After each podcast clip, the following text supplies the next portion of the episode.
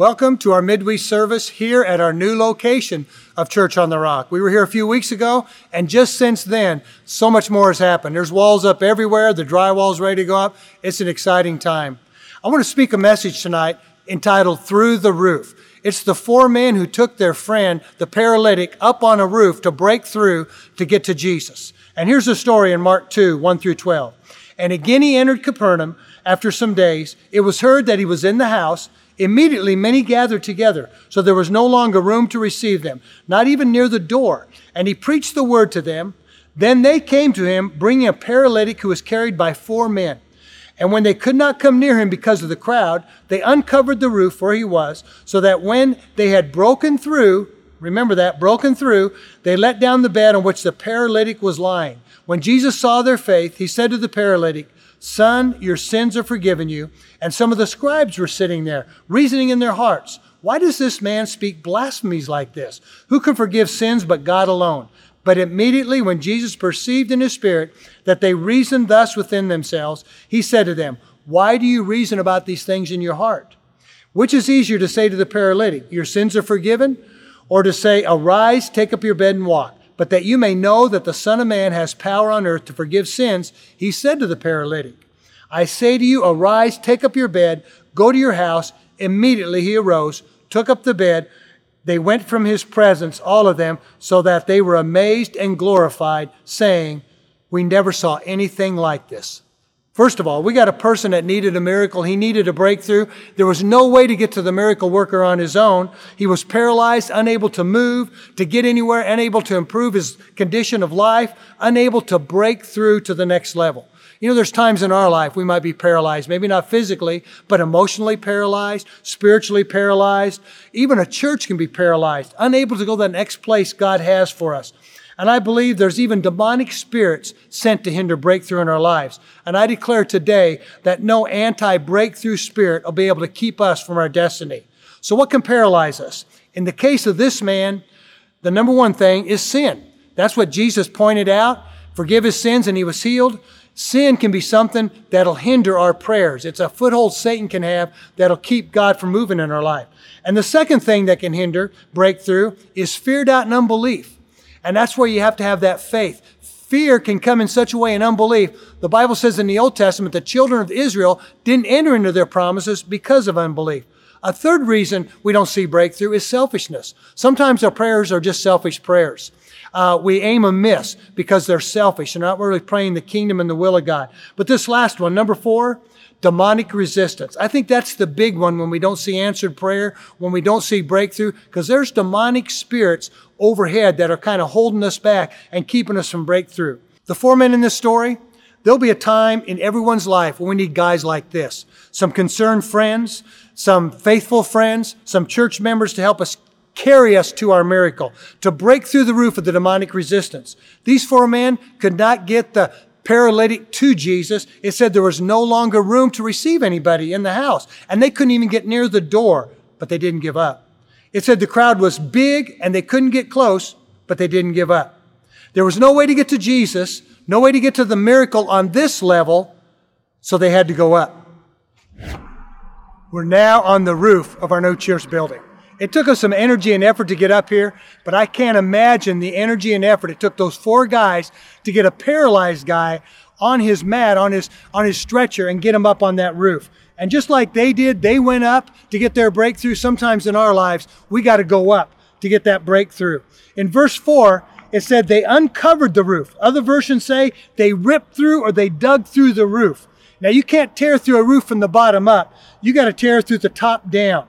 And there's some bottom up prayers we pray that are all right. You know, Lord, please help me. Lord, please heal me. But there's times like Ephesians 6:12 that we don't wrestle against flesh and blood, but against powers, principalities, rules of darkness of this world. And you got to have those top-down prayers. You got to you can't fight on this natural level. You got to fight on a supernatural level, and you need to go from the top down. Yes, there are times we need to sit at His feet and worship, but there's times we need to go to war. It's a battle in the spirit realm. And when you get victory in the spirit realm, it'll manifest in the natural realm. The problem is we're so connected to this natural realm that it's hard. But in James 5:16, the effective, fervent prayer of a righteous man avails much. Matthew 11:12, from the days of John the Baptist, the kingdom of God suffers violence, and the violent take it by force. He's given us the keys to the kingdom of heaven. And from the bottom up is natural, but from the top down, it's supernatural. Where we don't just ask, but we declare, we confront, and we conquer. I want to take a quick look at a couple disciples that brought the supernatural realm down to the natural realm. So to do that, let's go back down. Acts 3. Peter and John, they're walking in this natural realm just like we do with all the authority available from Jesus dying on the cross that's available to us. And there is a sick person that's there begging at the temple gate. And here's what Peter and John say in Acts 3 Silver and gold have I none, but what I have I give you. In the name of Jesus, get up and walk. They weren't asking, they weren't begging, they declared and commanded with kingdom authority. You know, most average churchgoers don't realize that demonic powers are at the root of most of our problems that we're facing, especially in our government and nation, even with this virus, which is a real thing in the natural, but it's being promoted and fueled by fear and demonic activity. We have to identify them, confront them, and conquer them. And when we have that mindset, the church will be unstoppable. I declare we're going to see breakthrough. We're going to see miracles. We're going to see signs and wonders over our nation, over our church, and in our lives. Now, why and how did the disciples see and get breakthrough and turn their cities upside down. Daniel 11, 12 says, But the people who know their God will be strong and carry out great exploits. Do you really know God? If you, can, if you don't consistently read and pray, you don't really know Him. You might be acquainted with Him. But the disciples knew Him, they served Him, they bragged about Him, they boasted about Him, they turned their world upside down around them and they gave their rulers sleepless nights. They weren't worried what the devil would strike next. The devil was worried what they were going to do next. They confronted demons and government leaders. They would tell the truth about people's actions, and the people were forced to ask, what must we do to be saved? The apostles would say, repent and turn to God. They had Holy Ghost services in the street. They got people baptized in the streets. They had deliverance meetings in the streets. They were on fire and without fear. They had something prisons couldn't contain. The rulers would have to release them and then invite them back for interrogation. They had something fire could not burn, water could not drown, and something a virus could not kill. And it was on fire. What was their secret? They knew their God and they confronted and conquered demonic opposition. Remember those four men on the roof? They were on that roof. Their friend needed a miracle. They went to extraordinary efforts to get him into the place in position to receive that miracle and they ran into some resistance along the way. Jesus was right there, but they couldn't get to him. And they just didn't give up or say, oh, okay, Sarah, Sarah, whatever will be, will be. No, they decided they're going to go after it. They, see, a lot of times we just say, well, if it's the Lord's will, you know, He'll come out and He'll find us. He knows where we're at. But they didn't do that. They pressed in. They found a way to get to their miracle. And if we don't give up, I'm telling you, there's breakthrough for us. So say to yourself, I'm not going to give up but I'm going to go up.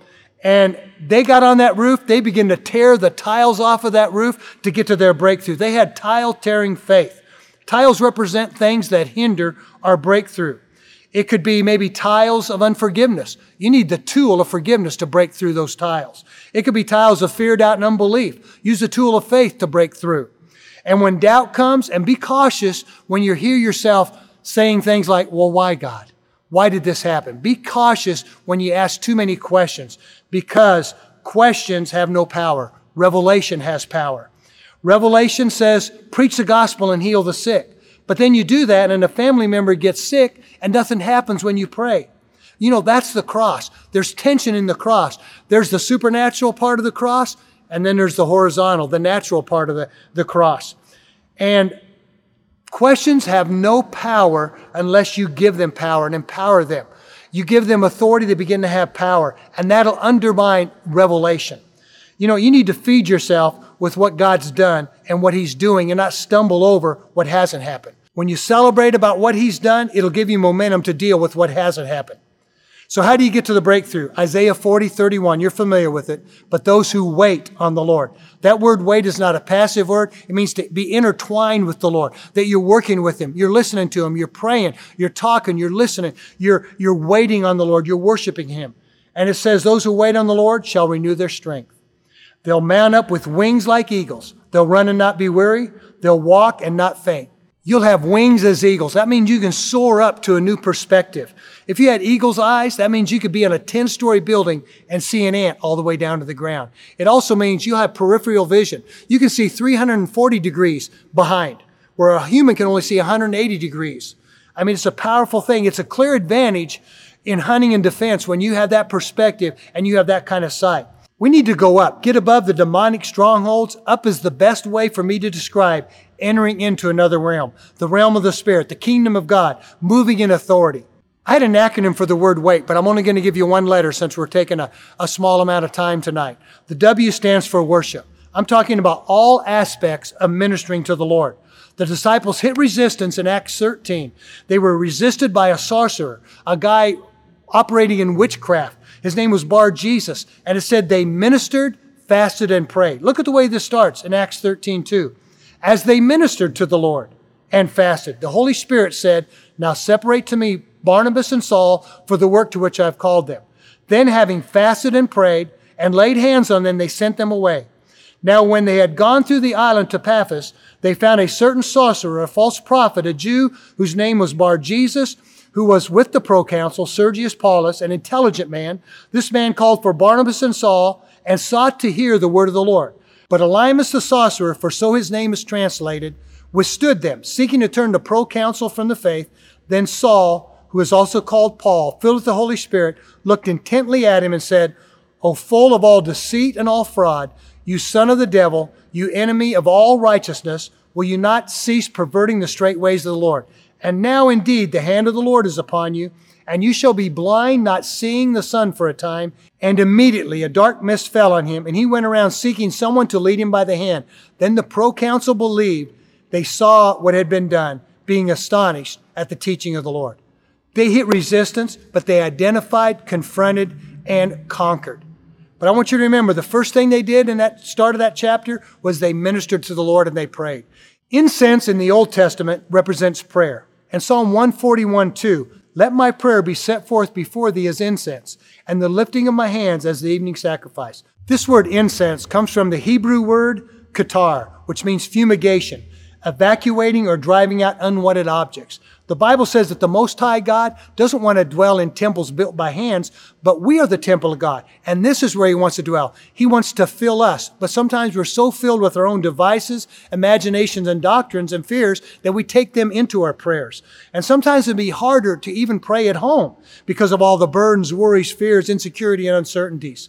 Fumigation, and rumination. Rumination is the word that you talk about cattle chewing their cud, but it means to meditate, to chew on the word of God. So you think about fumigation and rumigation, it'll give you illumination and revelation. That'll drive out fear, doubt, and unbelief. Let me recap. When you hit resistance, don't give up, but go up. Wait on the Lord and get those eagle's wings, those eagle's eyes, and then worship. Minister to the Lord with praise, worship, speaking the word out loud, do some fumigation and rumination so you can get some illumination and revelation. And if you're sensing some spiritual resistance in your prayer, then you need to tear the roof off. You need to go for that breakthrough and declare breakthrough. David was in a situation where he needed a breakthrough. He was anointed as king, and the full army of the Philistines was after him. So David inquired of the Lord, Shall I attack? And in 2 Samuel 5:20 it says, David came to Baal Perazim and David defeated them there. And he said, The Lord has broken through my enemies before me like a breaking flood. Therefore, the name of that place is called Baal Perazim. I think we need to praise him right now. And Isaiah 59 19, when the enemy comes in, like a flood, the Spirit of God will lift up a standard. Let's believe for breakthrough. And let's seal this message with this scripture it's the Passion Version out of Isaiah 41:10. Do not yield to fear. Now, this is God speaking. I want you to remember that. Do not yield to fear. I am always near. Never turn your gaze from me, for I am your faithful God. I will infuse you with my strength and help you in every situation. I will hold you firmly with my victorious right hand. Now, that's something to hold on to.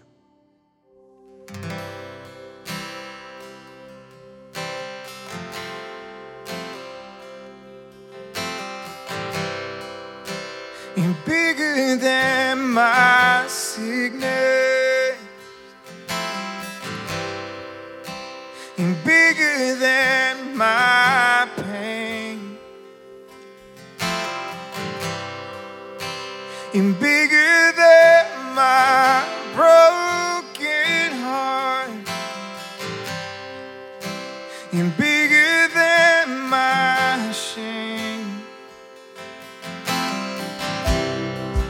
know you gave the best of heaven.